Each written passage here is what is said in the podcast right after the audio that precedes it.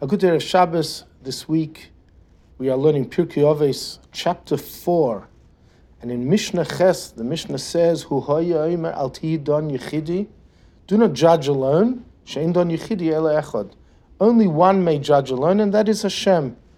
But a human being, although in many cases, according to halacha, a mumcha, an expert may judge alone, still Pirkei Avos suggests the right thing to do, lifnim meshuras is to include two other people so you have a beis din. The Bach has an interesting explanation for this Mishnah. And he says, we know the Gemara in Ksuba says that the word shoichad, bribery, when a person bribes a judge, it takes away his objectivity and creates a bias. And the word shoichad is related to the word shuhu chad, that he is one, meaning he's one with himself, he's biased, and he is no longer objective. So we see the word shoichad, bribery, is related to the word chad, one.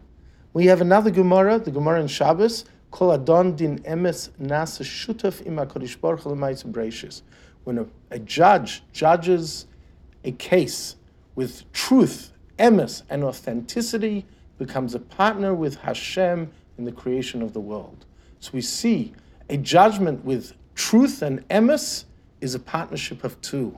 But when there is shoichat, there's bribery, there's bias, then it's huchad, it is singular, it is one. And that's the meaning of the Mishnah, al tihi don yechidi. Don't judge alone, meaning don't judge with bias, shoichat, taking a bribe, whatever it may be, because then you are a singular and you don't have Hashem as your partner.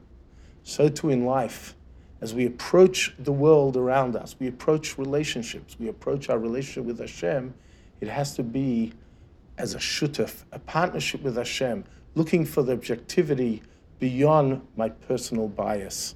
Have a good Shabbos.